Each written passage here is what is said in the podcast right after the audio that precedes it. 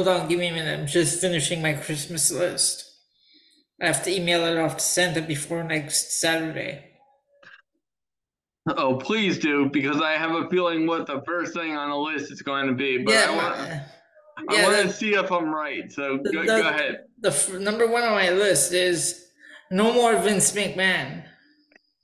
Ding, ding, ding. What do we have for Santa? It's thank you. Thank you, thank you, thank you. So so let me uh, hit the send button, and there you go it's The email went off.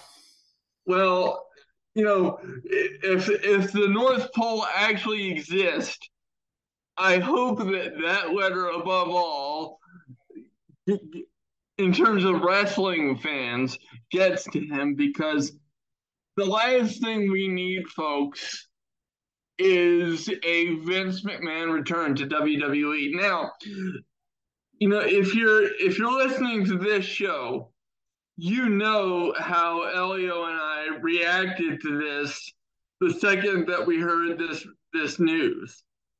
Okay, so contrary to what you're probably thinking, there's really no need for us to go on rant because we've gone on so many Vince McMahon rants in the in the past on this show. Um, you know, all you have to do is pick an episode at random, and there's probably one in there. You know, um, but um, but the thing that I find very telling about this, and then obviously I'll switch it over to Elio because I want to get his take, um, especially coming off of that documentary, The Nine Lives of Vince McMahon, um, that aired on Vice earlier this week. The one thing I want to say about that is it speaks volumes to me that even that even the allies of Vince McMahon recognize that it's a bad fucking idea for him to come back. The, the the wording in the in the one report that I that I read was was it would be catastrophic if if he came back because you know every everything about the company is is going in a positive direction um, you know, because I think justifiably so when when he first exited. Yeah, initially, like of course everybody's happy because you know the show has stuck for the last 10, 15 years, but it's like you know how's WWE gonna exist without Vince? And I think that that was a legitimate concern. Um, but I think the last six months have shown us that not only can WWE exist without Vince, it can do very well. Um, and I think it's very telling if if Vince's biggest supporters don't want him back, and um, you know, and, and obviously we're in that boat as well. And um, did and did the um did the Nine Lives of Vince McMahon um Im- impress me? No, because it's stuff that I already knew. Um, Elio, did you did you see that um documentary on Vice? Nope, I just read that uh, the the ratings, which was 0.04, 95,000 viewers, so it was slightly above the Tales from the Territories, but way below Dark Side of the Ring. Well, um, and and to be honest with you, folks, that doesn't surprise me because you know if you, if you're a long term fan like Elio and I are, you know this was pretty much rehashed of all the stuff that we already knew about Vince. Mhm. You know this this latest um these latest stories that broke um you know this week alongside the reports that he wanted to come back because he felt like he was given bad advice you know, and and, and, and, and then Okay. And then the stories came out about the spa worker in like uh, 2011, or not not the spa worker, the hotel manager. Um. No, it was a spot worker though. Oh, okay. The spot, yeah. But um, you know, but we already knew that Vince was a slime ball. Um, do would I would I go as far as to say that he's evil? I don't know if I would go that far. um, because we've uh, we've seen a lot of powerful people um, have that go to their heads and then think that they're untouchable. So I wouldn't go as far as to say evil, but do I want him back in WWE? Um, I don't know if I can say this emphatically enough, folks. Fuck no. I don't. You know what? I've been watching this for you know 31 years now, almost 32 at this point, and I think it's pretty safe to say, Elio, that if Vince came back, this podcast would die because I would stop watching WWE. That's yeah. how that's how upset I would be. Yep. Um, what, what's your take on this whole Vince thing? I think he needs to stay the fuck away from WWE. Just stay retired, do whatever the hell it is you do in your spare time, and just leave the company to to in capable hands that know what they're doing because WWE has become fun again without you. Exactly. Couldn't have said it better myself. Um, and then as as if we needed Vince to make this a bigger news week. Um, it was a bit. It was a huge news week without Vince's input, um, because um, Matt Riddle um, has gotten himself into some trouble. Um, well, because uh, sorry, sorry to interrupt you, but uh, one of our one of our listeners uh, over at Wrestling TV uh, messaged uh, the group uh, earlier about Riddle, saying that he failed his drug test or something. Yes, um, and actually, this was the news that came out earlier this week about Riddle. This was his second failed drug test. Okay, um, so so this guy is uh, behind then because we already knew that then because uh, I know about the rehab and stuff. Yeah. Um. So so yeah, Matt Riddle um is justifiably so on his way to rehab um, because it needs to be pointed out that this test was not for marijuana because um, because WWE no longer tests for that as that was announced over the summer.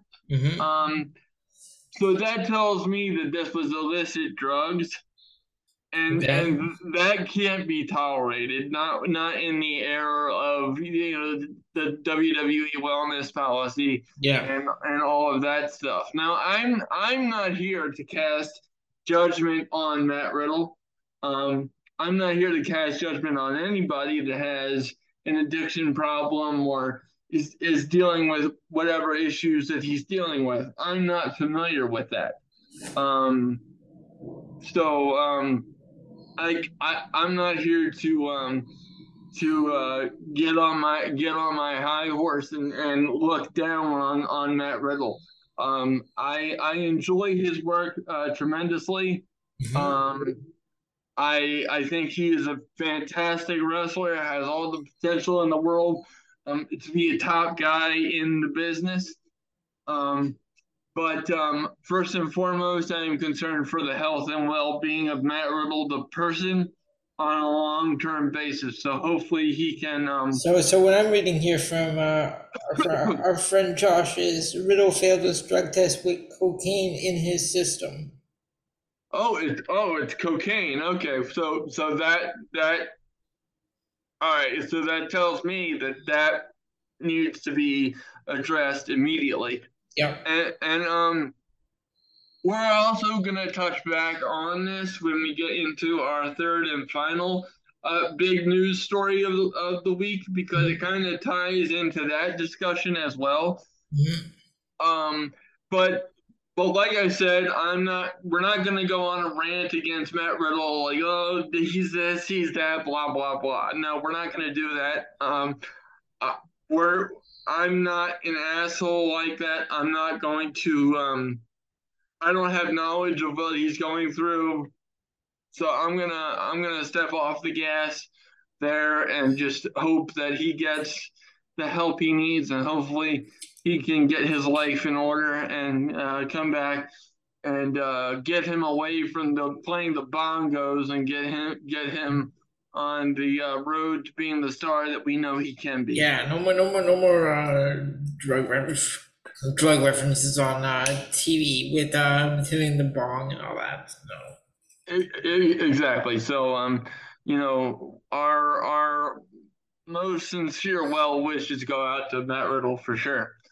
Um, and then, um, finally, folks, and and and oh, and we are not gonna joke around about this. We're gonna we're gonna be very serious about this next news story because there are several things I want to touch on uh, with this Mandy so Rose. So do I.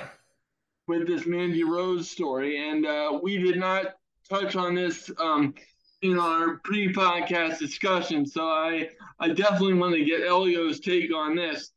Um, Elio, why don't you go first? What what what's your take on this whole uh, Mandy Rose getting fired after being forced to drop the NXT Women's Championship on Tuesday night?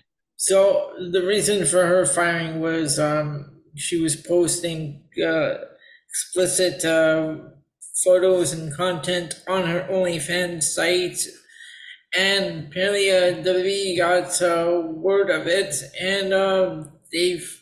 First of all, let me say, Shawn Michaels, he was a great wrestler, but he needs to just get out of NXT because he's killing that show, and he was the one who decided that it was best to fire to release Mandy Rose because I don't know. Since when does Shawn Michaels take advice from Matt Bloom, who apparently uh, uh, uh, gave him, uh, uh, told him, uh, like, uh, what the situation was? So, since when does Shawn Michaels take advice from Matt Bloom, who they have never, to my knowledge, ever had any interaction when they were on the main roster, when they were active?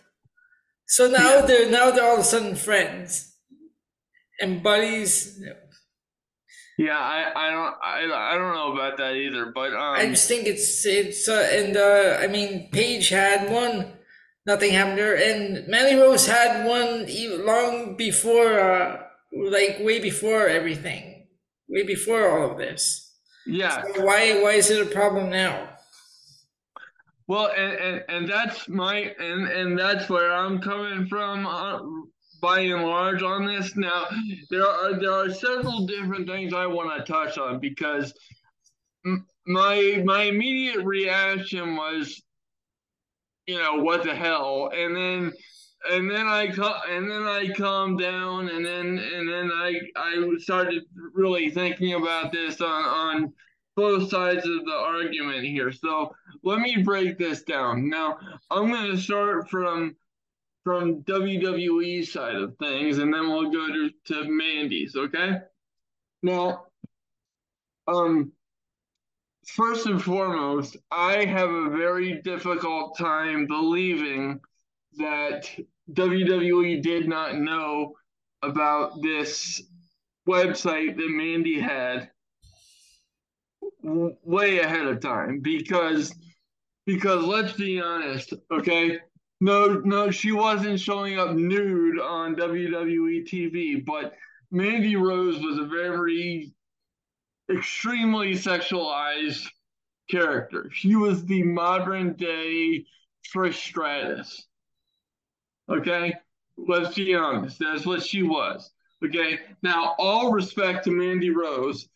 We we're not i'm not interested in in going after mandy rose i'm i'm i'm actually a fan of hers i think her her work in wwe got much better when she got down to to nxt i think um I think her work with the with the Otis storyline was fantastic.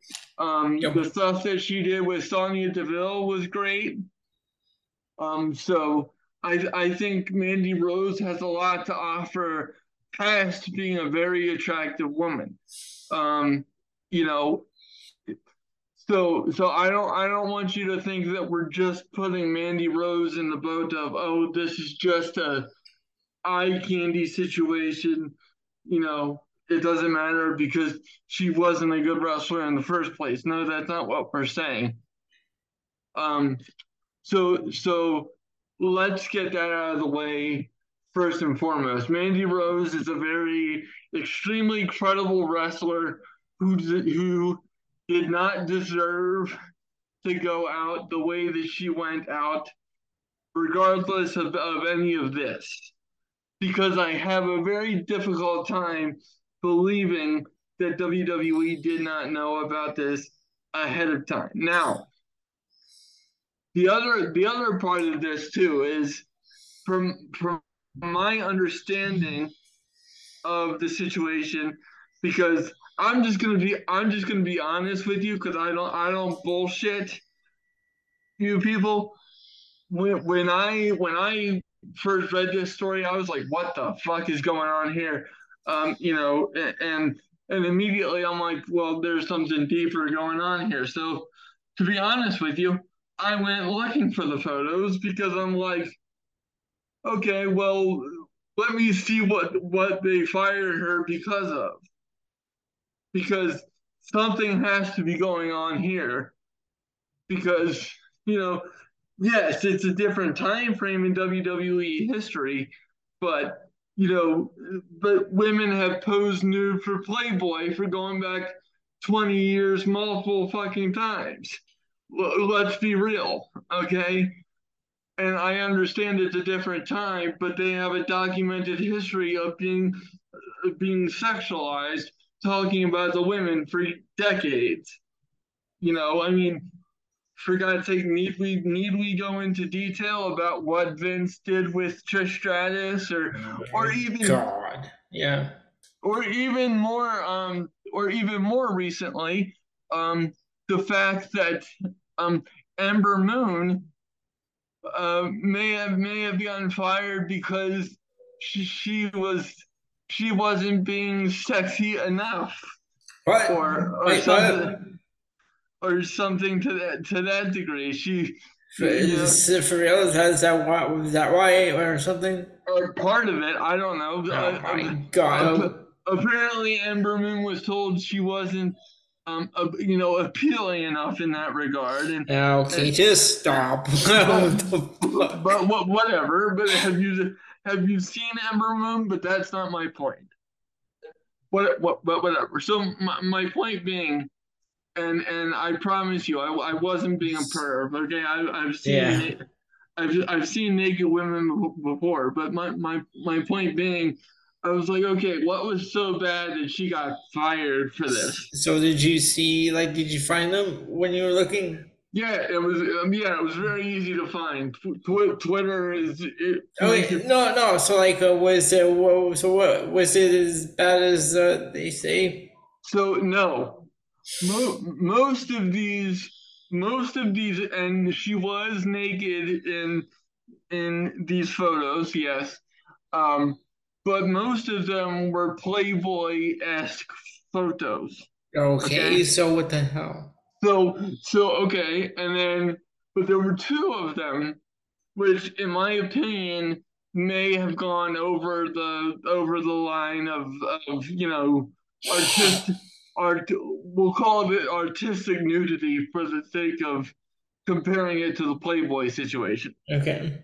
So there were two photos where it could be argued that she that sexual activity was being simulated, but it it wasn't like super explicit or anything.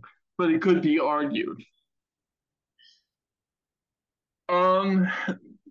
So so okay. So if you want to take it from from that perspective, I could kind of see, you know, WWE's point if, and this is a big if, if they had had d- discussions with Mandy Rose about this uh, um, ahead of time, you know, and said, you know, hey, don't do that, or, or, um, you know, can you please, you know, take take these photos down and you know, or keep, you know, you can keep these, but you know, take these down or whatever um, the case may be, because apparently the story goes that she's had this. It wasn't an OnlyFans site. She had her own site, and apparently, Okay, I, I mean, I just said OnlyFans because I really that's the only one uh, anyone really seems to know best. but but she had Yeah. her own. She Yeah. had her, she It's, had uh, her, her own, and apparently the the Yeah. photos got progressively more more you know risque. Apparently. Okay. Now, now, so, so, let me get let me get my thoughts together because this this kind of this whole situation kind of blew my mind a little bit. So based off of those two pictures, I'm like, okay, well, if they had a conversation with her, and and this is a multiple offense thing, or if they had a if they had a, a sponsor raise concerns um, one story that I heard was that Mattel had caught wind of the photos, and you know, um, had a had an issue with it, and that's why the decision was made to release her and get the title off of her and what such. So from that perspective, business wise, okay, I could understand that. Okay, so so there are a lot of factors that we don't know in terms of like you know, what kind of discussions had Mandy Rose had um, with WWE prior to this, or or did they just jump the gun and go ahead and fire her? Um, and if that's the case, then the hypocrisy um, for WWE is just staggering. Um, re- regardless, I, I find that there are uh, there's a lot of hypocrisy on WWE's end of things because even even if we're not talking about nudity here, um, WWE has monetized women's sexuality for years, and the only difference here is Mandy was doing it for herself and not WWE.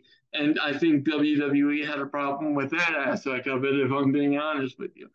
So to be to be perfectly frank, I'm not finding much fault with Mandy Rose here. Um, outside of outside of what I said, you know, if she was given warnings and then she made a conscious choice to continue to do so, uh, and then and then she foresaw the consequences coming and didn't have a problem with it. Then then I could kind of see WWE's point. Um, you, you know, but but I don't need to spend the next, you know, I could spend the next two hours in so could Elio giving you example after example after example of how WWE has has exploited their women's sexuality for years and years and years. I mean, it, it's a it's a running gag at this point, folks. So I, I find that a little bit a little bit weird. It, it, it, it wasn't like it was pornographic material. Like it, it, it wasn't anywhere even close to that. Like you, you I mean, it, it wasn't. It was just, it's, it's ridiculous. Like this whole this this whole story is is absurd. You know what's even more confusing Yeah. that I read? Well, WWE has released Mandy Rose, but they're open to her to her re- eventual return. They're open to a Mandy Rose return. Then why did he release in the first place? Well, I well I didn't I didn't read that part. no, I know, I know, but I did. I did. I read on multiple uh, sites, and uh, yeah, WWE is open to a Mandy Rose's return to the company. Why he release in the first place? Because I guess they had to, they felt they had to make a statement. I, No, I, but- I think it's ridiculous. At least, like, keep her off TV. Don't freaking just release her just like that. But but the but the other part of this, and this is, and maybe this is just me having a little bit of fun with this, and this is nothing against Mandy Mandy Rose at all, but but I find it funny that Shawn Michaels, of all people, was the guy that right? made this. The, the, the, this guy that that was that that, that uh, even got called out by Bret Hart on TV for posing in Playgirl, right? What the fuck? and, and, simulating, you know, oral sex on national TV. And then, then, then Mandy Rose even um, um, mimicked the, that pose uh, with the women's championship uh, recently. Well, I didn't. I know. I, I saw. I saw that one. She did. She she was uh, doing that that very pose uh, that Shawn Michaels did with the with the women's championship. Yeah, well, you know, it's just it's just ridiculous, you know. Like, you know, and I, like like I like I said, since when does Shawn Michaels fucking take advice from Matt Bloom? Yeah, I mean, since when is uh, since when is Shawn Michaels a moral compass on anything, really? Right. I, I mean, the the la- the last time we saw Shawn Michaels on WWE t- TV prior to prior to the Iron Survivor stuff they they had four chickens on the wall talking about tox uh, on you know on yeah. WWE Raw. Yeah, yeah, I remember. You know what the fuck is going on? So, Shawn Michaels is killing NXT. Seriously, I just get the fuck off TV. And Triple H is uh, apparently uh, they were saying Triple H told Shawn Michaels just do his own thing. Don't do his own thing. Just get him out of there. He's killing the product. You know, so it's just like but bottom line here, folks, and, and I tried to handle that as as maturely and as seriously as I possibly could. But. I, to a certain degree, I couldn't help but laugh because that's how ridiculous I find this thing. It is, because, it is ridiculous. Because because none of this was pornographic by any stretch of the imagination. None of it was was you know offensive. I mean, for you know, for God's sake, and and this Okay, this this was the this was the one line of, of justification that that was given. Uh, one one report that I saw, and then and then we'll move on and we'll get out of here and take a break and move on to the next segment. Mm-hmm. The, the one comparison that I saw was like, okay, well, why didn't uh, why didn't Paige get fired when she ha- was having a threesome with Brad Maddox and uh, Xavier Woods on, and you know, ejaculating body fluids on the uh, NXT Women's Championship? Like, I, I honestly thought Paige was going to get released for that. Right. And, and um, and so the justification, oh, it's the justification that was given for that, and, I, and I'm not going after Paige either, but the the justification that was given for that was that was a leak, whereas whereas Mandy Rose is is publishing these photos of her own free will. And I'm not really seeing much of a argument there. Like one doesn't equate to the other. Like one's having a threesome involving your your company logo on your own championship here you know, and um, and you know, one's just posing naked on a Playboy picture, you know, comparatively. So it's just ridiculous to me.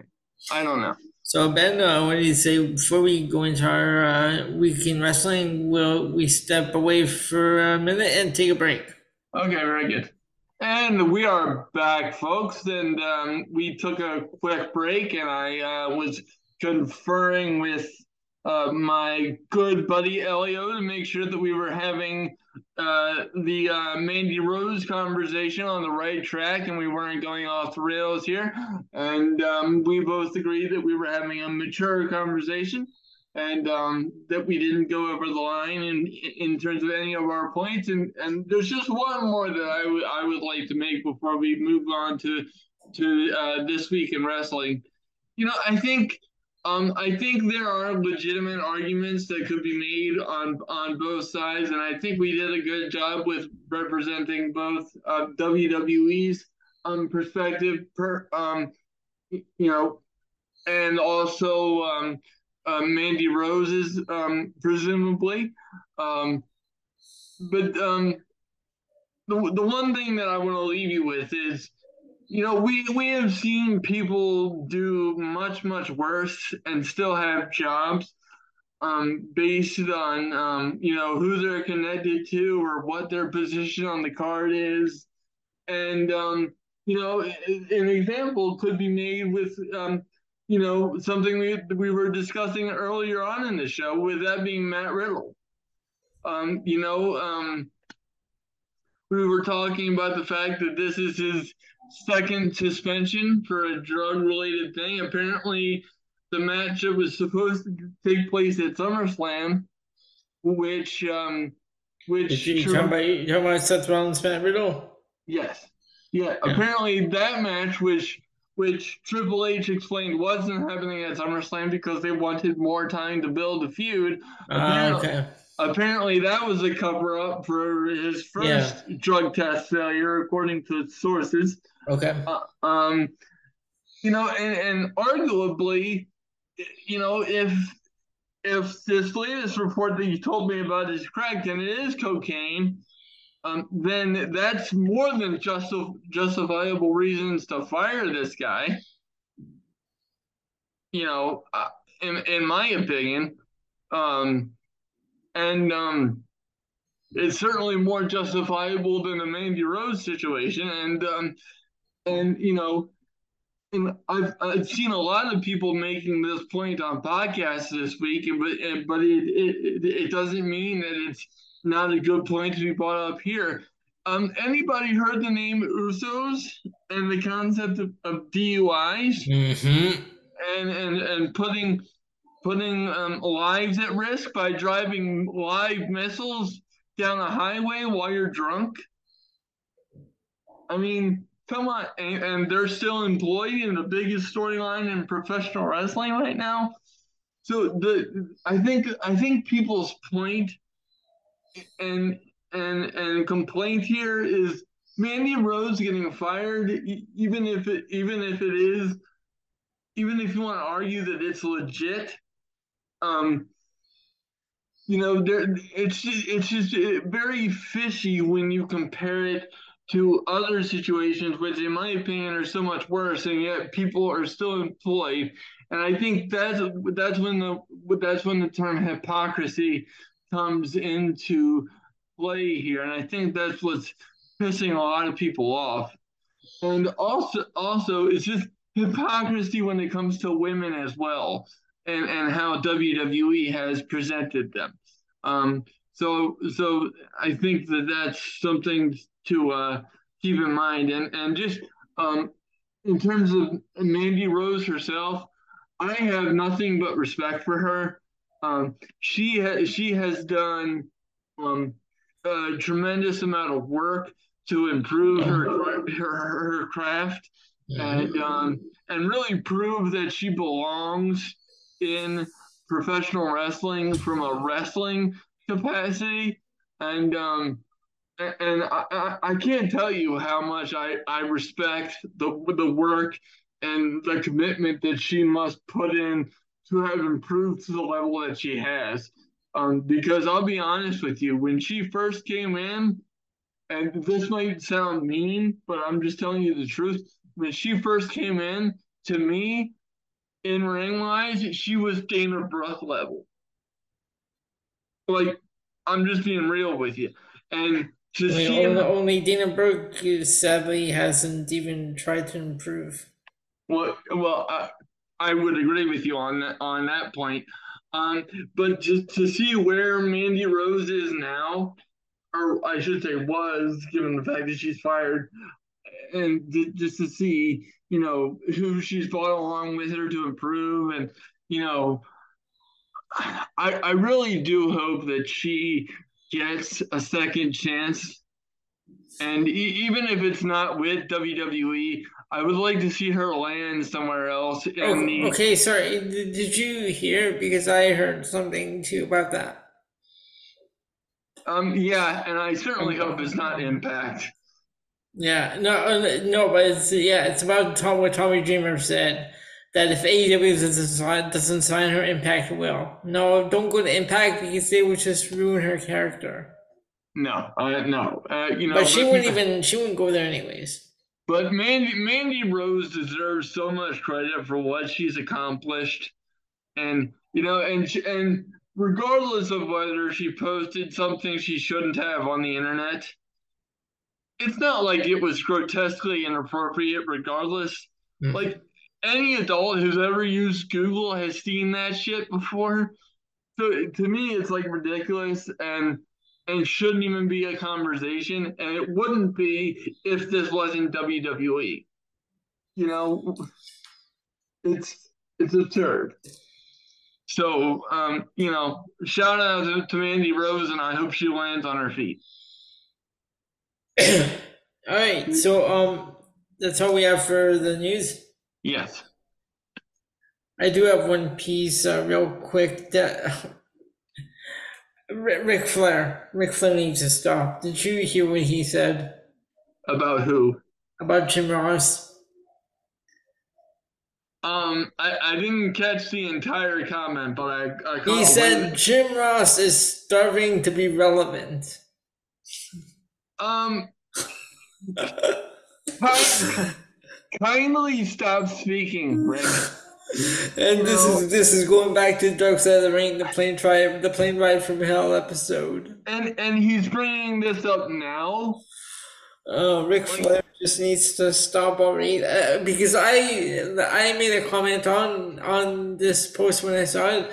I'm like, I'm like, he's he's telling Jim Ross, he's saying Jim Ross is trying to be relevant, but Jim Ross does not have matches at 70 years old. Yeah, exactly. I you know You know what? Let's just move on. I just, I just had to bring I that just- up because I- it was stupid.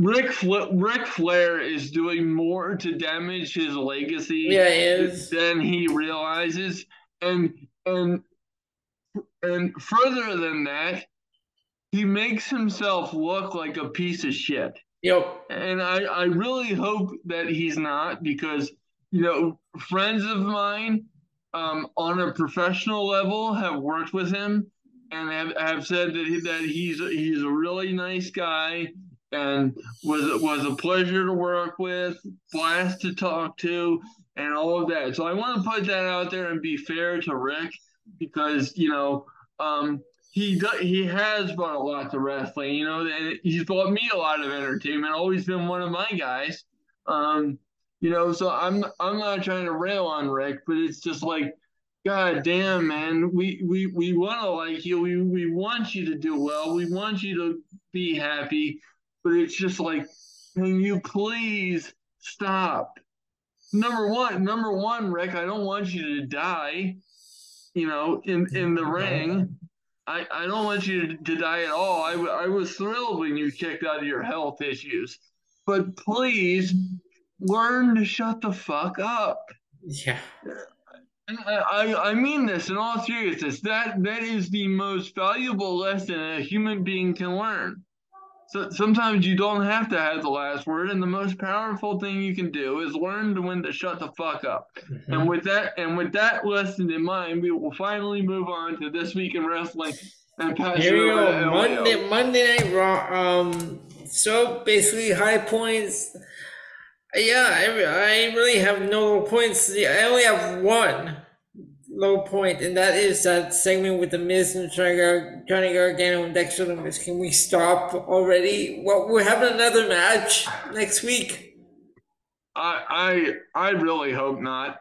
No, we're having we're having another match, a ladder match, and if uh, Miz climbs the ladder and grabs both both bags of money, they're his. Can this just be done? Like I, I, don't, I don't care. I, I I I really don't. That's what I'm saying. You say, I hope uh, we don't get another match. No, we are going to get another match next week. Oh God. Okay. Well, well I I can tell you one thing, folks. My my remote will be on mute because I cannot stand Kevin Patrick's commentary. I know I've mentioned that before, but I I more often than not I have to watch this show on mute. Yeah, Kevin Patrick just sucks the energy out of anything. Like he has no energy, no life. Uh, like, he's not Byron Saxton. He's not uh, bringing uh, Michael Cole. He's boring on commentary. Corey, I'm so glad. I'm so happy Corey Graves is there to at least. Uh, Co- Corey. Corey Gra- Corey Graves is Corey Graves is one of those guys that quite frankly used to annoy me. mhm. But but now I have such a deep appreciation for Corey Graves and the work Yep. that he puts in. Mhm. Good lord, he's a savior. So that pardon the pun. I know he's known as the second city savior, the second city saint, but you know, good lord. Thank God he's on this show. So that's pretty much the one low point. The high point, I have uh, Bayley and Alexa Bliss, Chad Gables, AJ Styles, Street Profits and Tozawa versus Judgment Day, and uh, Asuka versus Rhea Ripley. Oh my lord, you were extremely liberal with your uh, high points, weren't you? Um, okay, well, I'm going to be slightly less complimentary. I'm going to give a high point to um to to uh, AJ Styles versus Chad Gable, um, the Street Profits and Azir, Akira Tozawa. Why are they? Why are the Street Profits tagging with Akira Tozawa? I don't know. I like Tozawa. I like this Tozawa. I, I, I like Akira Tozawa, but but Jesus Christ, it's it's it's just random. But the match was really really good. Um, and he can he can really wrestle. Um, and then my next high point was um, Rhea Ripley versus Asuka. I really enjoyed that. Now, did you notice uh, Asuka had had none of the face paint I, on her face makeup? I, I absolutely love that. Can that be a transition to a more serious Asuka that doesn't? She look, she looked good. She looks good without all that uh, face paint makeup stuff. Well, she. I mean, I always knew she was a gorgeous woman because yeah. I remember. I remember her without that in um. Yep. In, you know, in NXT, like, yeah. um, but um, but I really want this to lead to a more serious character because I think I think Asuka's skills get lost in all the gibberish and the dancing and. Well, I was reading where I, I think there, she's in for a character change, and going back to a character she previously had uh, prior to WWE, uh, where she called the Murder Clown. Well, I, I, I don't know her as the murder clown, but I, I don't know about all that. But if if we can get what she was back in NXT, I'll be happy. Um, so my next high point was um was Bobby Lashley, Seth Rollins. Mm-hmm. And then um, my my low points. Let me scroll back up to the top here just so I get them all accurately. What? This is this, see. This is where you can insert the Jeopardy. Uh, thing, you know? I think I um, should. I think I should. um, but um, yeah, I'm actually gonna give a low point to Bayley versus Alexa Bliss. I just I'm not I thought it was very rough and uh, uh, just too long and just not impressive at all, um, quite frankly. Um, I'll give a low point to the backstage segment with Dolph Ziggler, just completely unnecessary. Uh, speaking of unnecessary, Iyo Sky versus Candice LeRae. I'm sorry. I don't know why that was on the show. Elias versus Solo Sikoa. I love oh. you. So- yeah. I, I love you, Solo, but good God, Elias, get the fuck off my screen. Yeah, that was another low point for me. Please. Um I and and I just that that was it for low points, but you know, I what in the hell are they doing with with Elias? It's just Okay, sorry, but going back to Asuka, I found something here. So uh, let me read this uh, short paragraph. Is Asuka on the verge of a character change? Over the past few days, the veteran WWE superstar has sent out a series of tweets that hint at her reverting back to her old gimmick, the murder clown Kana, from her days in the Japanese indie circuit. Well, I, I would, I don't know about murder clown. I don't know how that would translate to WWE. Um, and and in all transparency, I I, I think like I think like the opposite of the Joker. You know, the Joker's always laughing, and yeah, Asuka is like the serious. This would be a more darker side, kind of like a, a, a doink, only like an evil doink type. Okay. Yeah, yeah. I, I, I never saw um, because I did see her with like clown makeup on, and it looked like an evil clown uh, style. Okay. Well, as, long as as long as it's not like insane clown posse kind of shit. We're no, good. no, no. it's, not, it's not ICP level. all right, so that is all we have for Raw? Yeah. we're good. All right, moving on to NXT. NXT a little bit different this week. Um, now I'm not a fan of Tony D'Angelo or Stacks. However, compared to other stuff on the show, I gave Wes Lee versus Stacks a high point, and I also gave a high point to Mandy Rose and Roxanne Perez.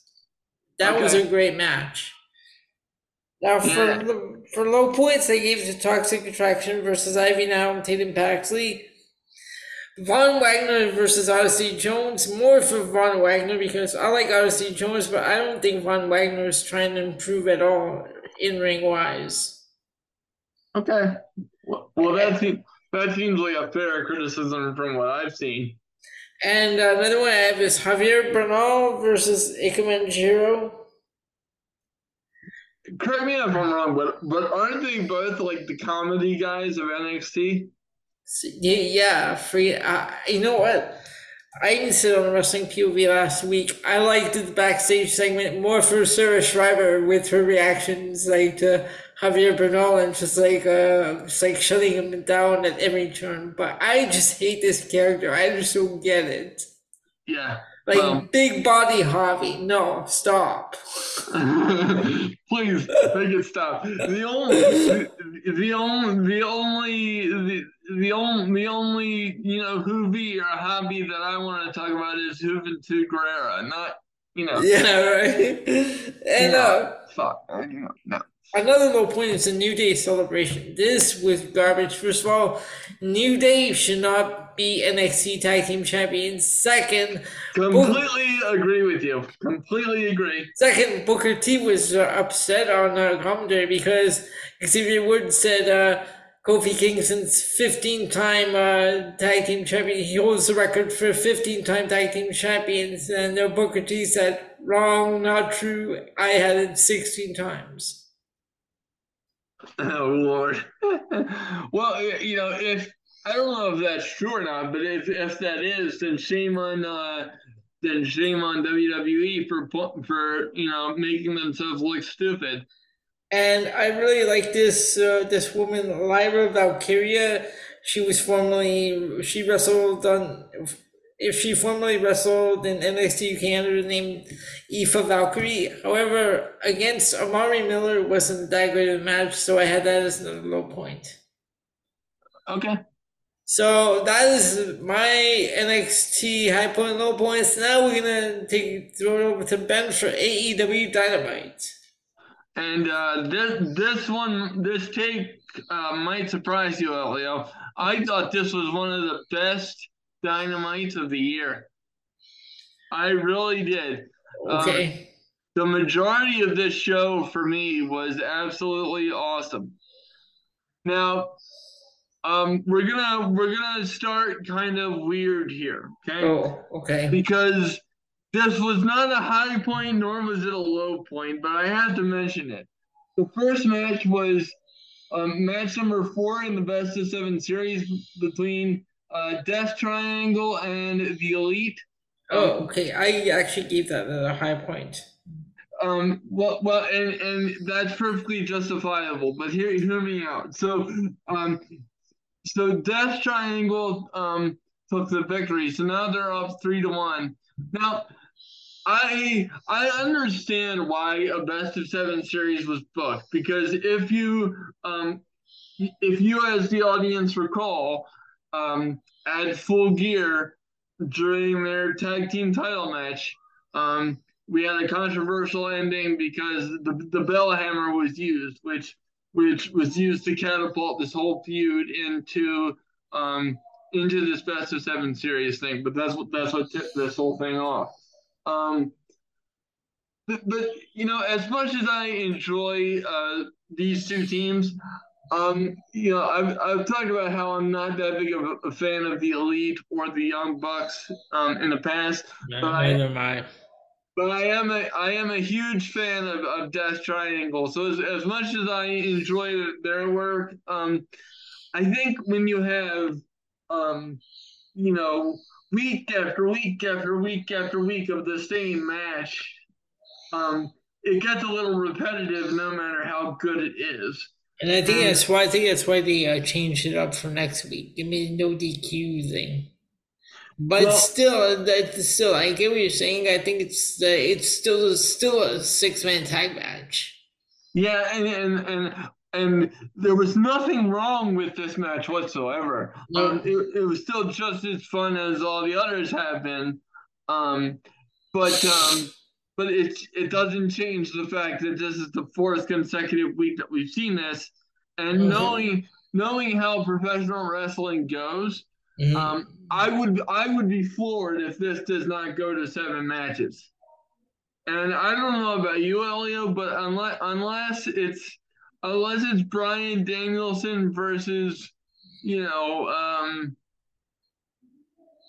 you know, Kenny Omega or or um, Bryan Danielson versus AJ Styles, especially Bryan Danielson versus AJ Styles.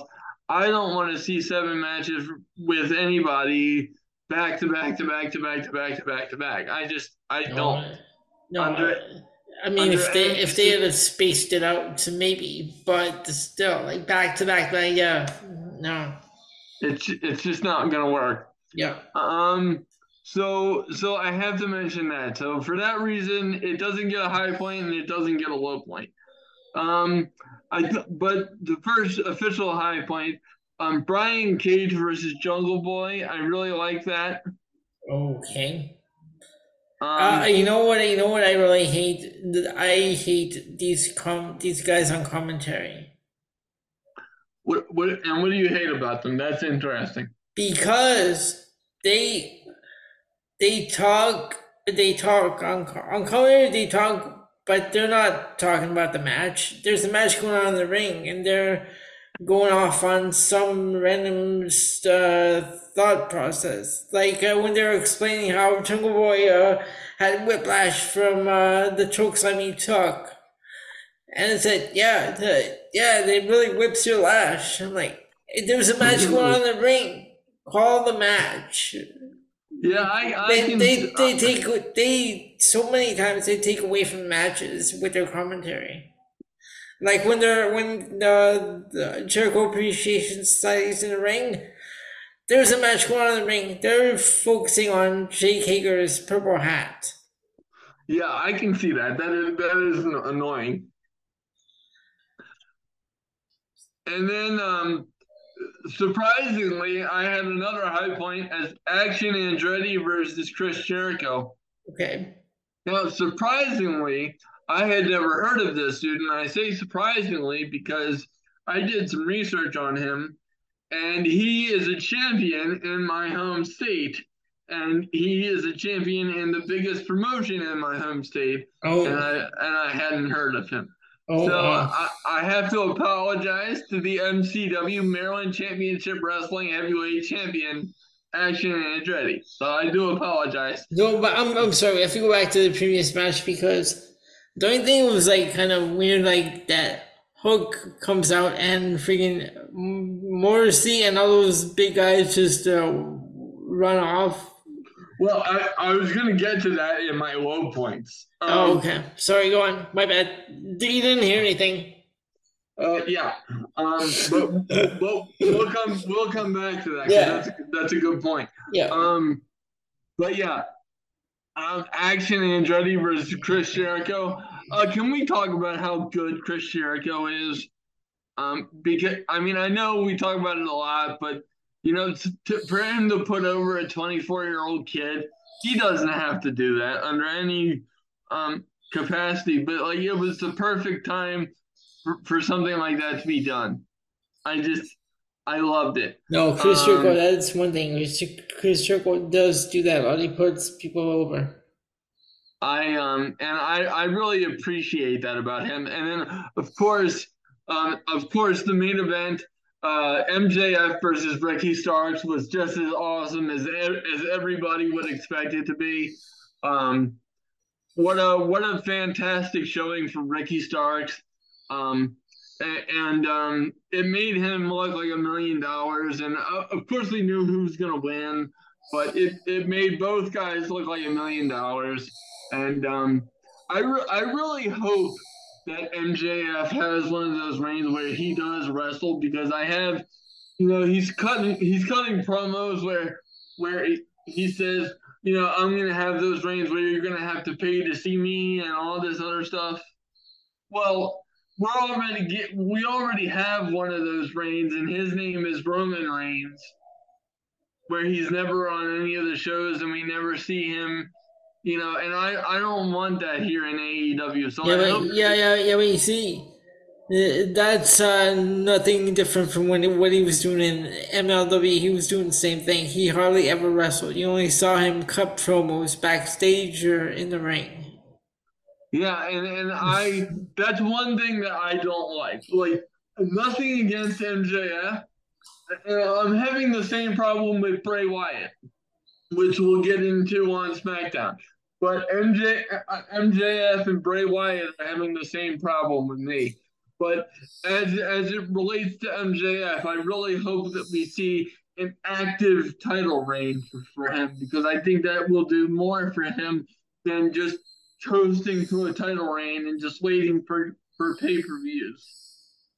Um, so that those are the high points. Now, low points. Um, as um, as we get into them, you're going to notice uh, that that I'm going to get kind of irritated here in a minute because, uh, um, you know, this was their winter is coming special, which yeah, which is one of their biggest dynamites of the year, um, historically, and they did a really good job on this show. I really enjoyed it, but their their low points were absolutely just that low points, and in my opinion completely unnecessary to have on the show.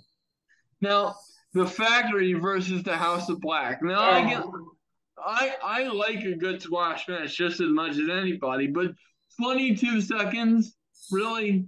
Yeah, I, I even said last night. I'm like, this was a low point because if you blinked, if you blinked, you missed it. Exactly. Um. So I th- there was no point no point of having that at all. But I do, um, I do love this Julia Hart better than uh, the Varsity Blonde version. Oh, absolutely! I, I, I, I have absolutely fallen in love with this version of Julia Hart. So shout out to her because she's killing it. Like when she first when when she first joined the House of Black, I'm like, what the hell? You know, I was I was like, what the hell? It was a better fit than the Varsity Blondes. The Varsity Blondes were. But, but, okay, yeah. they, they were interesting. They were like the uh, the modern day version of the Hollywood blondes, but they weren't. They weren't just weren't the same. They were kind of boring. But yeah, but but but then again, like Julia Hart just didn't seem like she fit in with the House of Black, like all these tattoos, yeah, yeah, dark soul dudes, and then it, it, it, was funny. Um, not not too long ago, I think it was like six months ago, maybe less, but um, you know, um, uh, Julia Hart got a snake tattoo, and okay. I, I bring this up because you know I'm a tattoo guy, and I I have a big snake tattoo on my arm um, too. So I I have a fondness for that. Um, but um, but yeah, she says she got this state tattoo, and she's like, look. You know, and she and she tagged all the House of Black members, and like I have a tattoo as well. Look, I'm joining the gang, kind of thing. You know, so that was that was hilarious. But um, sorry, before you go on to high points, um, do you think you can get them done, uh, or uh, should we break? Oh, and oh, I can I can get the rest of the low of the low points in. All right, sure. go ahead. Absolutely. Um, so my next low point was uh, Ruby Soho versus Tay Melo. Um, I oh love Ru- I, I love Ruby, but good, good God. Um, Tay Melo is just getting on my nerves. Her and Sammy Guevara. Yeah, well, you know, no argument there. But yeah, the, that rounds out the high points and low points for the show. And um, b- before I um, I finish out the weekend review, um, we're gonna step aside and take a break before our virtual producer uh, kicks us off, and we'll be right back. And once again, we are back, ladies and gentlemen. And uh, since Elio um, did a back-to-back job with um, Raw and NXT, I'm fulfilling my duties, and we're going to move to the back end of mine with the Friday Night SmackDown High and Low review. Now, this is another show that was absolutely fantastic in my view. Um, SmackDown actually gets my A Show of the Week vote. Um, and let's get into it with that in mind. Um, first up, and um, first high point of the evening was um, the Intercontinental title match between between Walter, I shall not call him Gunther, and Ricochet. Um, that was a great match. That was freaking fracking incredible. That I mean, that was as close to a perfect TV match as I have ever seen. Yep. Um, now, now I'm not gonna be a Dave Meltzer like nerd and give it a five star, five star, five star, five star, five star. But um, you know, but I'll give it a, a nice, healthy four star rating because you know, my respect for what both of these men can do is um, absolutely tremendous. Um, and, um, you know, the, the reason why I have so much appreciation for this match um, is because it reminds me of NXT Black and Gold and, and the NXT takeovers of old. Um, but Shawn Michaels, take notes because you might be a fantastic wrestler, but you can't book for shit. Um, as, as, as, far, as far as I'm concerned. Um, you know, you may need to pray to your higher power to be able to book a decent show, as, as far as what I'm looking at. But yeah, um, Gunther and Ricochet, I can't even attempt to review this match and do it justice. Um, the best I can do for, for you folks, if you missed it, go watch it. If you were lucky enough to see this thing live, go watch it again because this thing is a masterclass in what Ben Pierce loves about pro wrestling. I mean, goddamn. Um, so that that was awesome, and um, and then uh, next up we had um, holy crap. Uh, let me let me see something. Were, were there? Holy crap! Were there only three matches on this show? According to what were there? Hold on, let me check. No, no, no, I gotta double check that. According to what I'm looking at, there's only three matches on this one, on this thing. Let me see. Pro Fight TV. Um, uh, Friday Night SmackDown.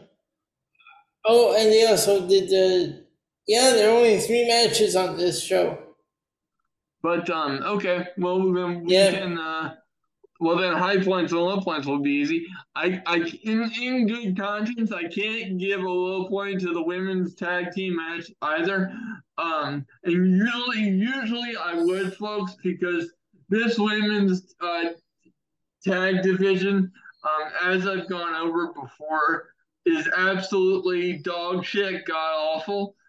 And um, if somebody can explain to me on what planet, in what orbit, on what galaxy, um, Liv Morgan and Tegan Nox have done anything to deserve a shot at any championship in a tag team capacity, um, I would love to hear that. But um, but so far there isn't one. And um, in terms of in terms of being a tag team champion in WWE. This may this may be the weakest um, tag team champions I'm I may have ever seen in at least a decade. I mean, this damage control thing just isn't working. But the reason why I can't give it a low point, folks, is this match was absolutely solid. Um, and um, and you know, once again, I have to call bullshit on um, on the review on which I'm using because they called this match sloppy and um, and and go as far as to blaspheme Liv Morgan and Tegan Nox and to say sloppiness is kind of expected with these two. Um, you know, sloppiness is kind Sounds of sounds like amateur reporters. you know. So I, I, you know, everybody has their opinion, but if you think these four women were sloppy uh, in, in that ring on Friday night, I don't know what the fuck you were looking at. No, you know, was- no, you know you know was, my low point was the other's uh, triple threat match. Yes, and and that that was the absolute low point of the evening. Now let's address the elephant in the room as it pertains to this match, because I am not going to go after Top Dollar for uh, that botched dive over at the top rope, um, because everybody makes mistakes um, in in the ring, and and things happen, um, and um, you know, I, I'm not going to go after a guy for making one mistake. I've seen him hit that move before.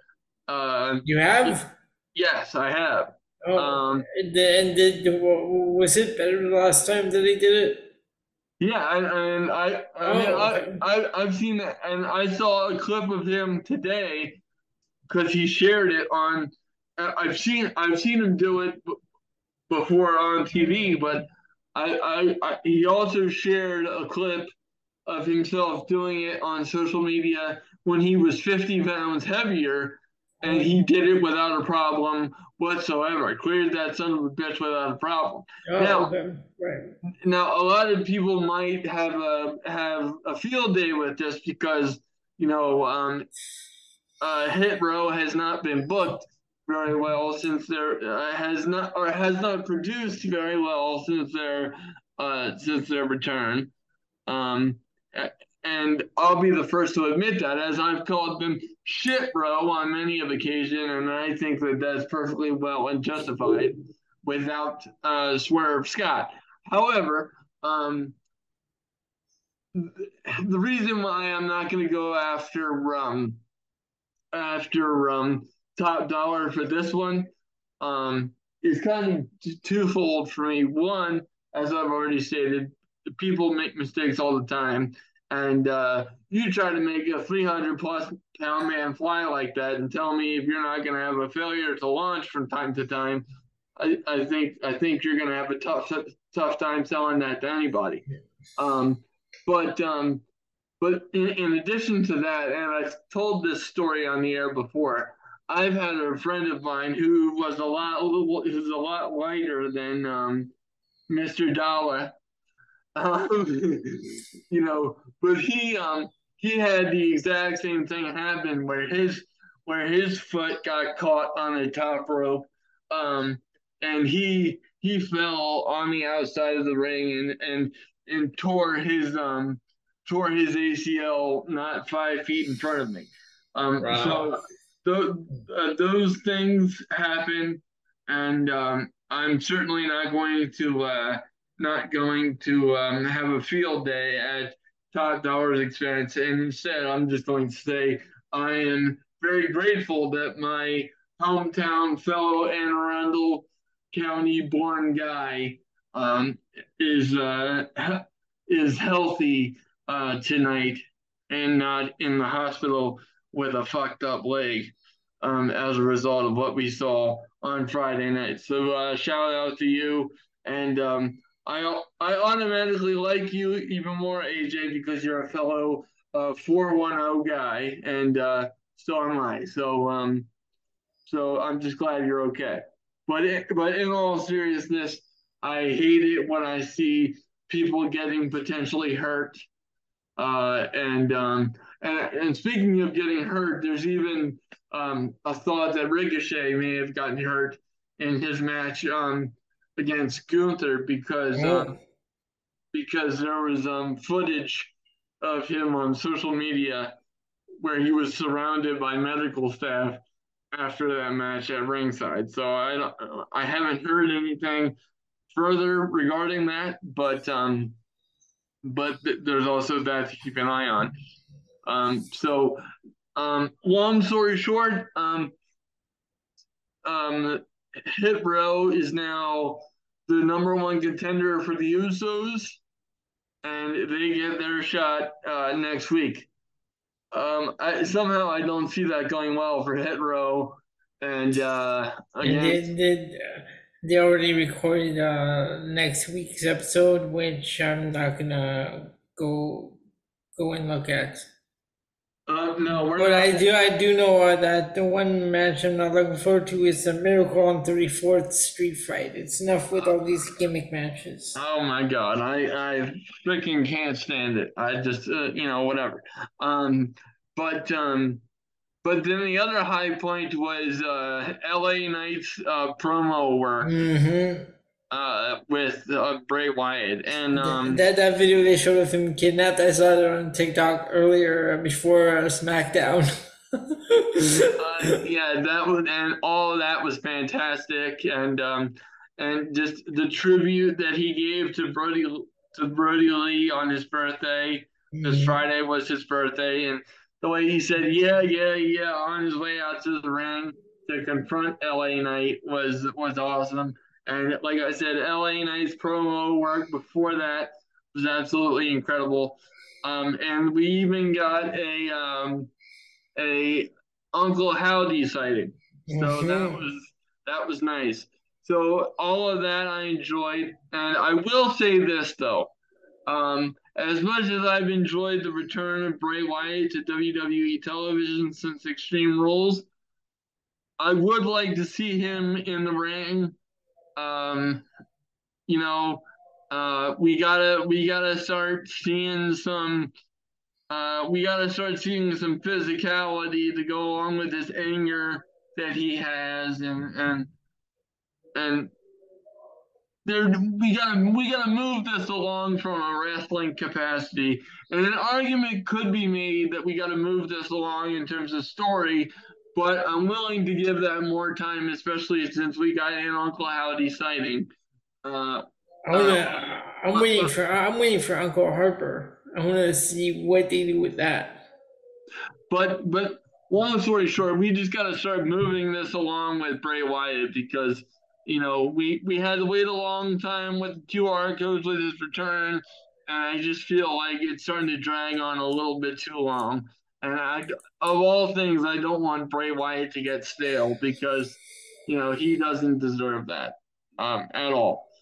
Um, the and, and the other the other low point that I have to mention, and this is this is the first um, this is the first segment that my friend Mr. Pierce got involved in. Uh, this was a this was a WWE.com exclusive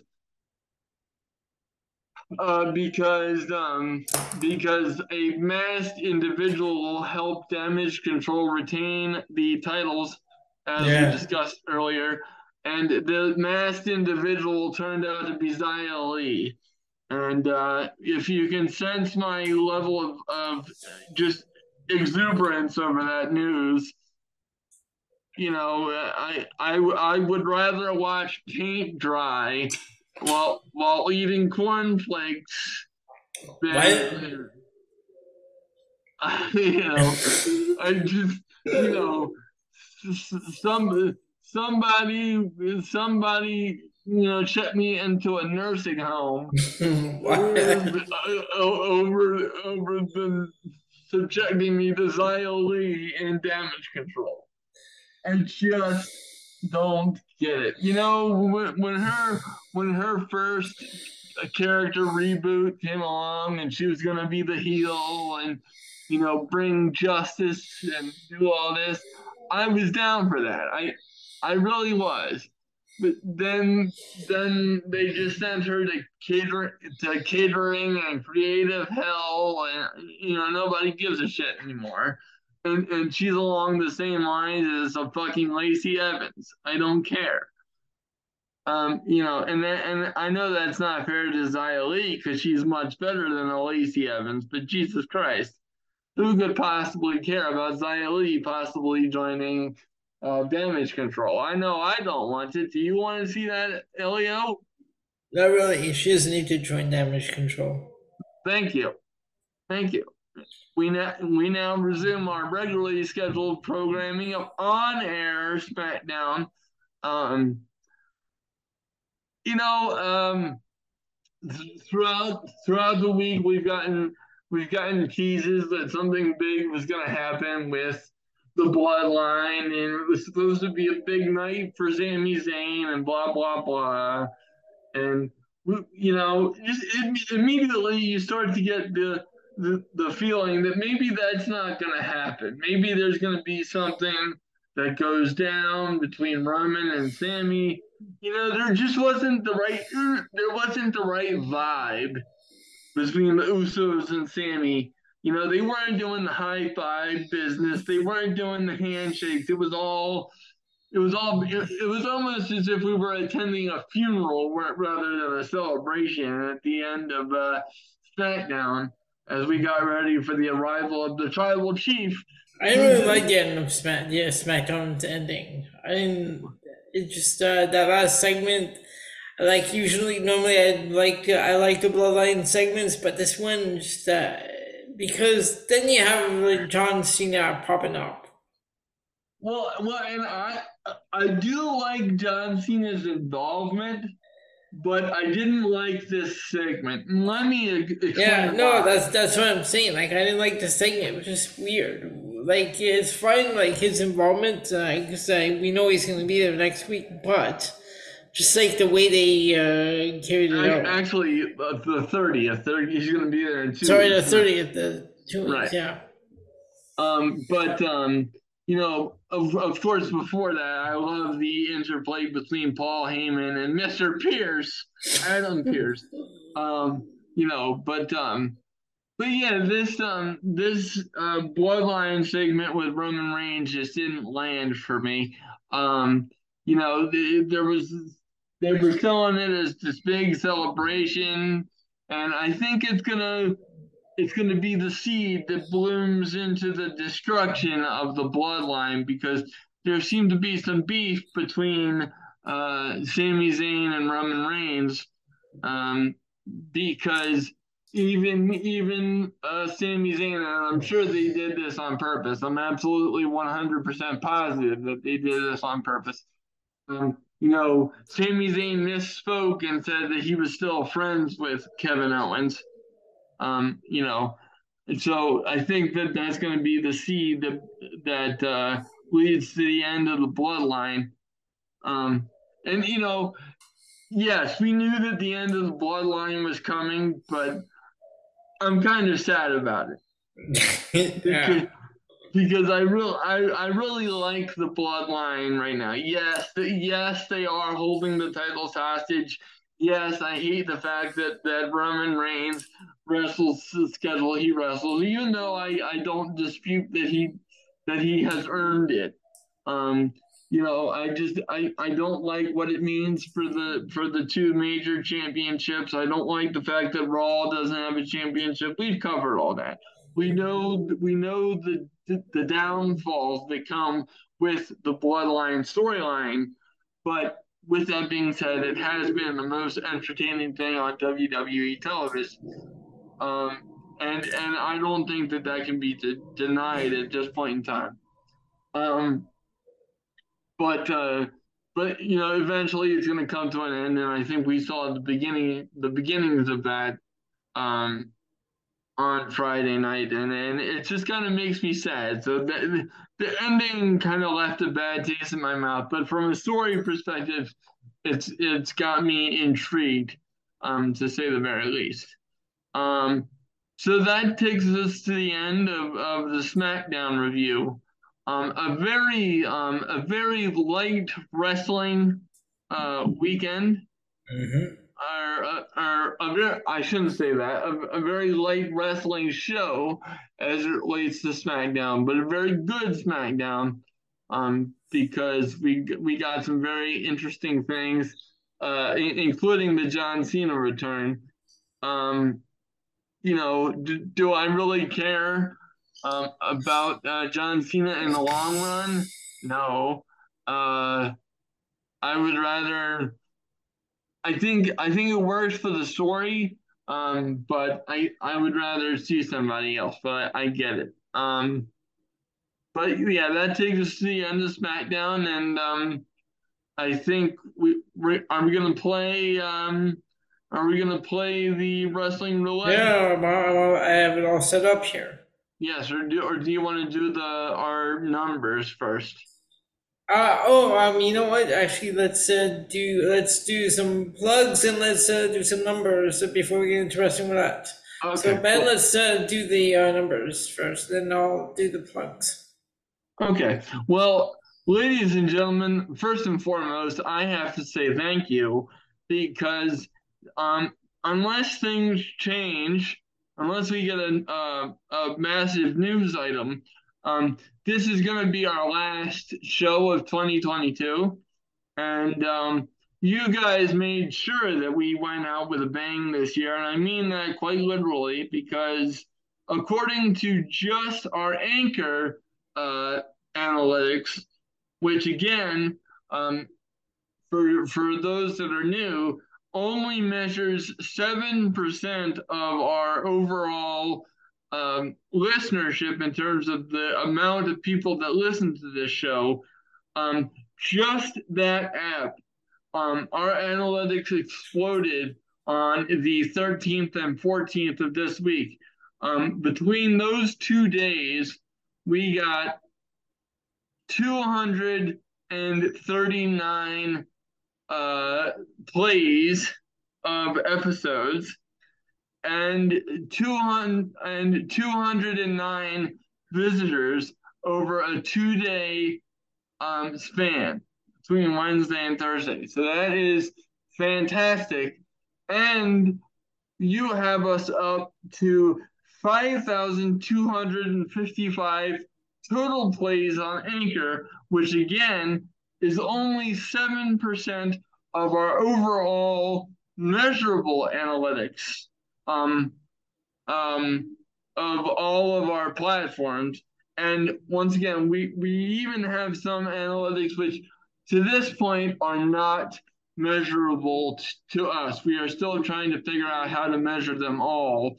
Um, but I had um, I had my um, my brother and my mom helping us out, helping me out with um, figuring out some overall numbers. So if if you take the seven percent, which our um, which our anchor represents, um, which which our anchor total represents, I should say, um, then we have between sixty and seventy thousand listeners overall with all of our uh, with all of our apps that are measurable on that anchor uh, helps us measure.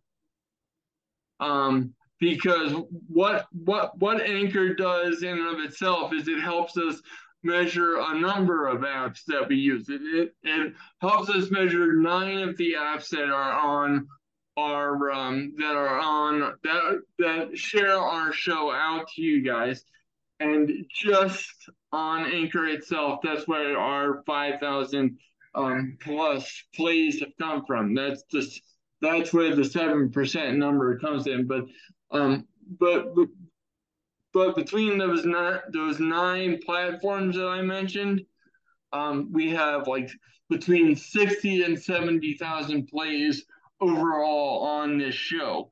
And that's that doesn't even account for um like half of the platforms that we're on because we we get added to new platforms all the time.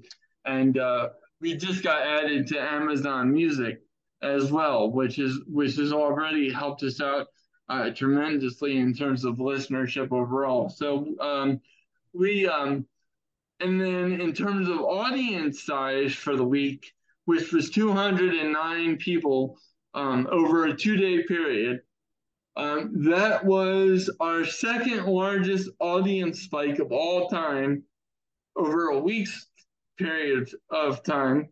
Um, our highest of all time was 225. This was two, this was 209. Um, so you guys absolutely killed it for us this year. Uh, 2022 was by far our most successful year of this podcast history um, thus far. We, we have you guys to thank for that. Um, and um, you know, trust me, the, the podcast is only getting better. You know, we're looking we're looking into ways to start uh, monetizing the show, which which is only going to help us improve the quality of the show for you guys. And uh, you know, we really just appreciate your support overall. So whether you're an OG of the show, been riding with us from early on, or you just found us, um, we really appreciate you listening to the PNC Progression Wrestling podcast in 2022. And we really hope you continue to do so as we move forward into 2023 and beyond. And uh, Elio, do you have anything to say before we move on to um, Wrestling Roulette? I have no words. Uh, just uh, thank you. Like those numbers that I'm sitting here, like my, uh, you guys, you fans can't see me, but like my co-hosts, they can see me, and like I'm just like sitting here with this shock look on my face at these numbers. Yeah, and um, you know, and I, and I was I was floored. You know, I started doing a deep dive into this when when we got our um Spotify rap numbers because even those were gigantic, and Spotify only accounts for three percent of our overall viewership. And even those numbers were fucking insane. And let me just say, Amazon Music I wasn't even thinking about them at all, but the other day I found an email in the PNC Pro- Progression Wrestling email, and it was from Amazon. And actually, I have it here. I'm going to read it out right now. Oh, so oh, please do. Bear with me. I'm just going to pull up the email. I did a screenshot. So. Very cool. Here it goes. So it says, Hello. We heard about your podcast and wanted to extend you an invite to Amazon Music, now home to hundreds of thousands of podcasts and counting. Adding your show to adding your show to Amazon Music means that our 55 million plus listeners worldwide will be able to listen for free online via our mobile apps and on Amazon Echo devices. Yeah, and um and and it, it really has already expanded our audience, so we thoroughly appreciate that. And um so and that's Amazon emailing me. I wasn't even thinking about them, and I just found an email from them the other day, and I looked into it, and here we are. We're on Amazon Music. Yeah, and you know our um our analytics just keep changing um on a daily basis now and they never used to do that, folks. Our our analytics uh, stayed pretty consistent um, from um, from the uh, inception of the of the show, pretty much up until a couple of months ago, and then they started exploding. Um, so we really um, we really appreciate that, and um, and we are only going to get better and uh, continue to evolve as a show and um, and we really encourage you if you enjoy the show um, to this point you are definitely going to uh, um, enjoy what we have coming up for you in 2023 Elio and I are tossing around some uh, some new ideas and like I said looking into um, different uh, monetization um, options um, to uh, start making a little bit of extra cash. But even if we do, even if we do uh, find the right fit for that, I assure you, um, the quality and um, and um, you know just consistency of the podcast and its content uh, will not change, and we are we are never going to go corporate and turn into the WWE authority uh, or the Vince McMahon of wrestling podcast. Uh, that will never happen. There's no chance nope. in hell of that happening. Um, there, there, there, will be pl- there will be plenty of rants and and uh, plenty of fun stuff to come. Incidentally, folks. And this is something that we don't have analytics on, but I, I wish we did because I was I was commenting on this to some friends of mine who listen to the show as well.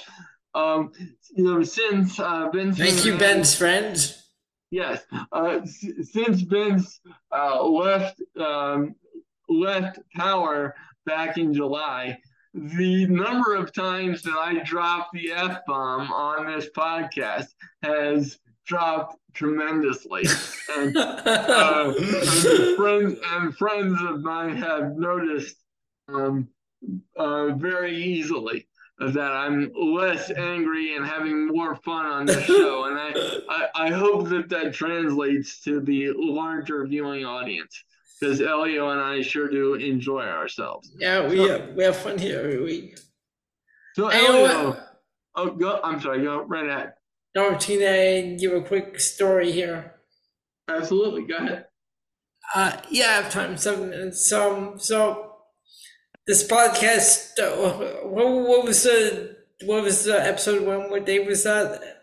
September. That was, that was September seventh of twenty eighteen. Okay, so the week before that, this podcast uh, started right here in this room. I was sitting back back there behind me, the table behind where there was a longer table, but I was sitting there with my iPad. Wrestling POV was recording their episode that day, and I was like playing around with this app on my iPad called Recordium. So I figured, let me see if I can do a podcast. So I decided, why not? And here we are. Very good, and uh, you know, I can I can only uh, speak for myself, but I think um, I think with we both um, you know work together very well, and um, you know, but certainly your support and um, as an audience and um, the relationship that I've enjoyed with my uh, esteemed Canadian cohort, my um, father Elio, as I call him. Uh, excuse, excuse me. Affectionately. Yes, yes. Don your cower as I confess. as, I curse the possibility of Vince McMahon returning uh, to WWE, do you have a cross I can hold up to, to stop that from happening? Um, because I think that that would be the death of this show if Vince McMahon returned. So let us let us all hope and pray that that does not happen. Um, yes. Uh, otherwise, I think I might have to go to a real confessional and and let off a stream of obscenities, the like the likes of which this podcast has never seen before. all right, so uh, I guess that's all we have for numbers and all that. All right, so let me just uh, throw out a few plugs. So of course you can find the PNC Progression Wrestling Podcast with myself and Ben Pierce and we are on iTunes, Anchor, Spotify, Spotify, and now Stitcher, Google Podcasts, and now Amazon Music. And of course, you can also find me on Wrestling POV along with Tony Diaz and Clay Cummings every Saturday. And we are occasionally joined by my co host here on this show, Ben Pierce. And you can find that show on iTunes, Spotify, Podbean, Pandora, iHeartRadio, and TuneIn Radio. Very good. And so now we have now that we got that out of the way, Ben, let's jump into wrestling roulette. Well, I, I think we're gonna have to go into virtual yeah, commercial. Right after we'll be right back. Right after these words from our sponsors. All right, we have wrestling roulette. Ben's favorite segment, and I have added more tracks to this list than we had last week. I have a total of 460 songs in this list. Oh God! And now I brought back the negative one, um, the minus one point uh, rule because I created a band list. These are lists of songs that if they appear in the rotation, it will be minus one point. Those themes are Taz, Chris Benoit, and Ryback so far. Okay. All right. So the way it works, I play 21 themes, 10 seconds. Ben has to guess which wrestler that theme belongs to. Ben, ready for your first, uh, for your first track? Yes, sir.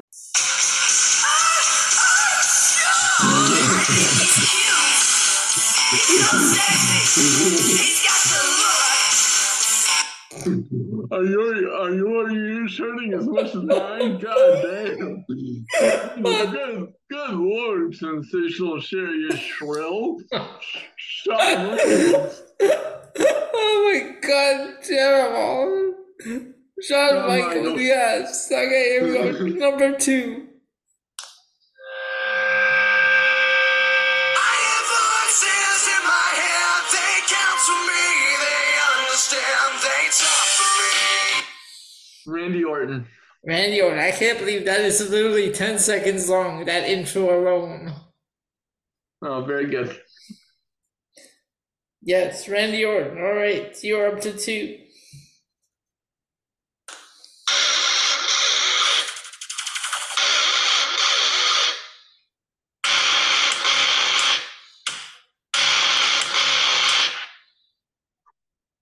Kevin Owens. Kevin Owens. Wow, three up and three down. Here we go, number four.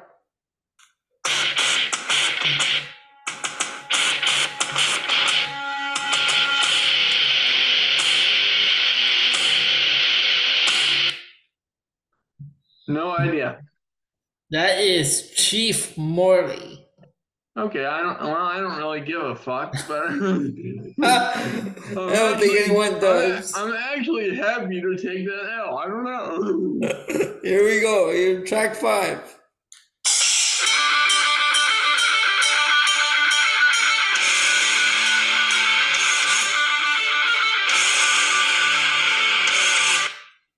Is that Rob Van Dam? That is Rob Van Dam. Okay. How do you always get this? And uh, I don't even. I don't. Do you remember? Has he ever used that one? I don't remember him ever using that. I, I don't. I don't recall, but it's it's the it's the beat and kind of the you know. It, Yeah. It almost sounds like a um. What do you call? It almost sounds like cymbals at the at the beginning. Yeah. All right. Here we go. Number six.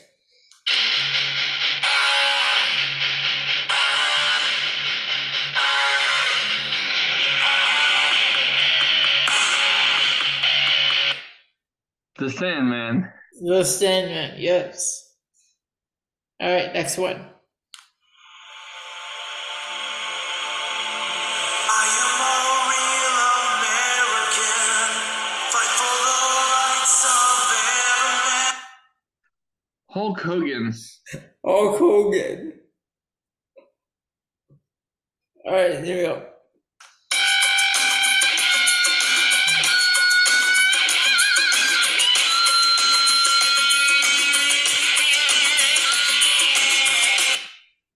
Molina. Molina. All right.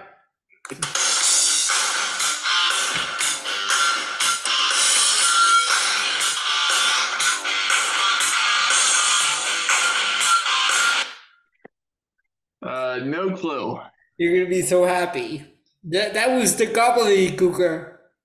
Okay, well, Thanksgiving is over, but I'm thankful that I missed that one. Here we go.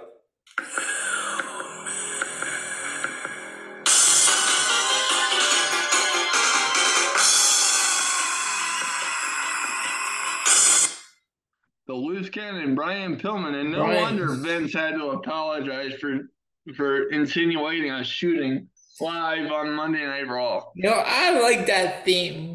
I do too. All right, here we go. Next one.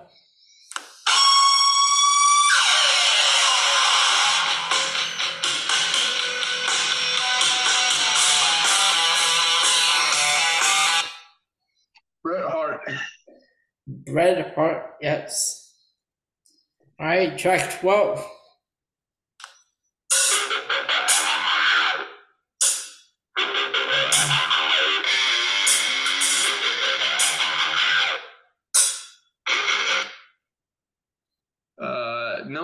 To be honest with you. That is Vince McMahon. That is Theory of a Dead Man's uh, version from Volume Eight. I okay, well, I I I kind of like Theory of a Dead Man, but I've never heard that version. Yeah, that's uh, yeah, that's on uh, part of Volume Eight, which is a bit of a weird mix of uh, themes on there. Well, based on that, I would say that's weird. Yeah. Yeah. Here we go.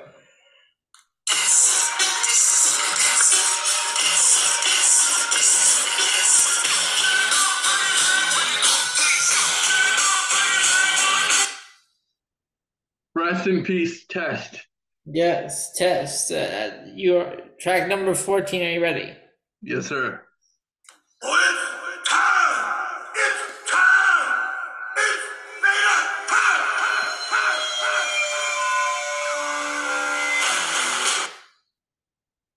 It's Vader time, but it's also time that you hop aboard the PNC Progression Wrestling podcast train. There's your plug right there. Do it.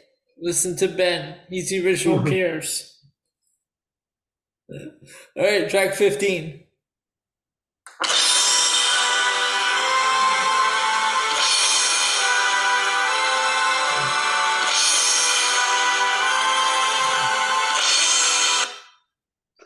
I never know what that one is, and it drives me nuts. But you got that one that last time. That was okay. So that one is Mordecai. Oh, shit. Okay. I actually like that one because Ben. Uh, while while I've been putting this this list together, I've been rating these songs, and there are a lot of one stars, but there are like a few four stars so far. Yeah, I would, I would give that a three star. That's pretty good. Well, yeah, actually, I think I did give it. Which actually, you know what? I might do that. Um, I'll do that real quick. Uh, when uh, we we're done with this, I'm gonna I'll uh, pull up the ratings and Cool. give you what I have as the four stars. Cool. All right, here we go. Track sixteen.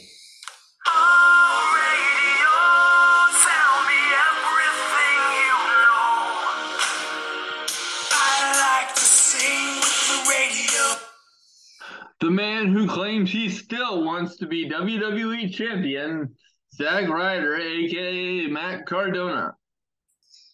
Yeah, Zack Ryder up to twelve. All right, track seventeen. Are you ready? Yes, sir.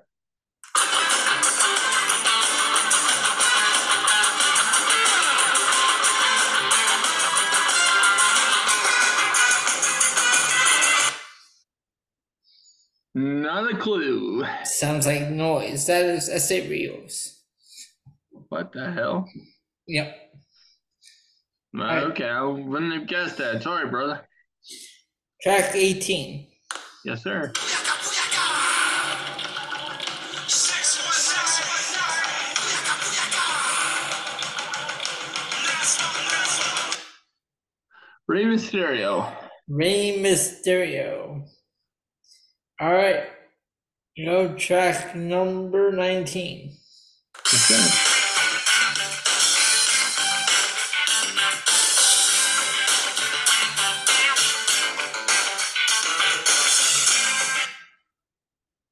Uh, I I don't know. That is Jacqueline. Oh, I'm sorry. Please, please don't kick my ass. that, that, see, that that was a woman from from back in that time. Like she was, she was a badass that just came on at the wrong time. Like she she did not belong in that era of women. And here we go, uh, track 20.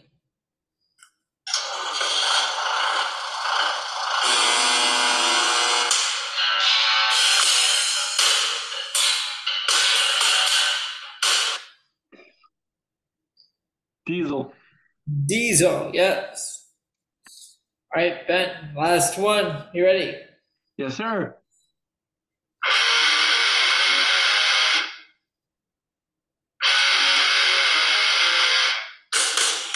It's a new day. Um, Ted DiBiase Jr. No. Who was it? The Legacy. Oh, okay. Well, I was close.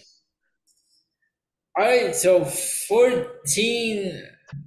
So that's 21 tracks. You got 14. That was pretty good to end the year. What do you think? Well, well done. All right, now uh, real quick, let me just uh, pull the these up because I wanna I'm gonna give you my ratings, my uh, Fire. Yeah, the ones I rated four stars. Cool. Oh wait, well, uh, let me do descending. Okay. All right, so I'm gonna go to the top of the list. Yeah, he's doing what I did earlier when I asked him to play the Jeopardy theme. So far, okay. So, so what I have, I have in. Uh, okay, uh, should I do the top ten? Sure. All right, let me do the top 10. Okay, so the top 10 I have Junkyard Dog, another one bites the dust. Very good. Then I have Jake Roberts, Snake Bit. I would rank that a little bit higher, but okay. And no, these are just uh, when I hit sort and descending, it automatically put them in this order. These are not the order I ha- I will put them in. Th- This Oh, okay. was this was automatically sorted. Okay. So then I have Evolution uh, with four stars. I agree. Uh, Drew McIntyre, Broken Dreams, I gave that a four stars. Absolutely. Demolition, I gave four stars. Okay. Yeah, Clay got mad at me because I missed that one. Sorry. Yeah, well, uh, he missed Yokozuna. Well, yeah. Sorry, Clay. Well, I got revenge on you on that one. I, okay, the corporate ministry, Evil Empire, I gave four stars because I just love that creepy type of music. Yeah. Uh, CM Punk, Cult of Personality, Absolutely. Christian at last. That was a little charitable, but okay. What? Come on, that opera. I'm lost. Oh God. What? Yeah, yes, I forgot. You're an opera fan. I'm I'll- a Christian fan. I'll, I'll try not to hold that against you. God. Okay. Ladies, ladies and gentlemen. Please, what the fuck? Ladies and gentlemen. If uh, if I was forced to listen to opera, little in Italian opera, I am on some on occasion. My dad will sit there watch and watch listen to Luciano Pavarotti. I, I I would I would I would potentially just just drill my own eyeballs out. Ow, what? Okay, so let me go to the, the the way I have the top three listed here. Again, these are auto sorted. They're not me putting them in this order. So I have the whole world in his hands. Bray Wyatt, yeah. uh, Bobby Lashley. Hell will be calling your name, which I I still think suits Judgment Day much better. Yeah, especially with that one line you you share with me. And Oscar, the future. Yeah, I mean, like I said, you can definitely tell that that's auto sorted, but uh, I mean, in terms of the quality of the songs, I would agree with that. Yeah. Especially uh, now the whole world in his hands. Uh, the one that they played at Extreme Rules. Oh yeah, absolutely. That was not Bray Wyatt singing. No, I no, I didn't think so because it's very easy to tell when it's him singing. And uh, but I found that the I found the actual song. It's by an artist called Juggernaut Kid. Oh well, that's Yeah. an interesting tidbit of trivia. Yep. All right, so that is the end of the show. Ben, we say bring the show to a close. Yes, and um, ladies and gentlemen, we had a very light December to close out the year, which I which I was kind of grateful for because you know even though we had two pay per views that weren't WWE related, luckily we were able to um, squeeze them into one show. Otherwise, we would have had we, we would have had an extra show to give you four for December. But I, I kind of like the fact that we were able to squeeze it into one. But um, we gave you three shows because we didn't have um we didn't have a WWE pay per view in December. Thank Christ. But Yeah. uh, once we um once we get back from uh, the holiday break, um, we're gonna have plenty um coming for you um because this is my personal favorite time of year, and I, I don't know about you, Elio, but I am pumped about what's what's coming up in in the um, in the next few months with with Triple H running a WrestleMania season. Holy shit! You know, Like I can I cannot tell you how thrilled that makes me. Okay, because this right here, I I am will I am I am willing to put my reputation and the reputation of this podcast on the line with this next statement here. Um, this WrestleMania season is going to show you why Vince McMahon has no business returning to WWE. None. Mhm. Triple H is going to show you why starting in January. And I cannot wait to be there to break down every single little bit of shit for every single one of you. Yep. I am so jacked up for that. So, in preparation for that, that's what that's why we had a light schedule in December because God knows that this is the time of year that puts everybody to sleep. Thank God it's not Vince. Jesus Christ. Are you okay? You, you need some eggnog? well, trust me, if, if I was an alcohol consumer, I would I would definitely need some eggnog. But I'm a straight edge guy, so I I don't partake. But um, All right. So, so for my co-host Bob Cratchit, I mean Ben Pierce, Ben, I'm not going to force you to come into work on Christmas Eve or Christmas Day. You have the day off. yeah, well, actually, because the Christmas Eve, I'm glad we're not doing a show because I was I, I was just recently informed that I'm actually going to my aunt's house and I didn't know it. So Oh, cool. kind of works out. And I'm going out for New Year's, so there we go. Very good. So um what what day while I have you, what day would you like to return to the airways? Well, let's uh, take a look. Actually, I have my calendar here in front of me. So let me just pull up the calendar here. So, I, okay, hold on, month.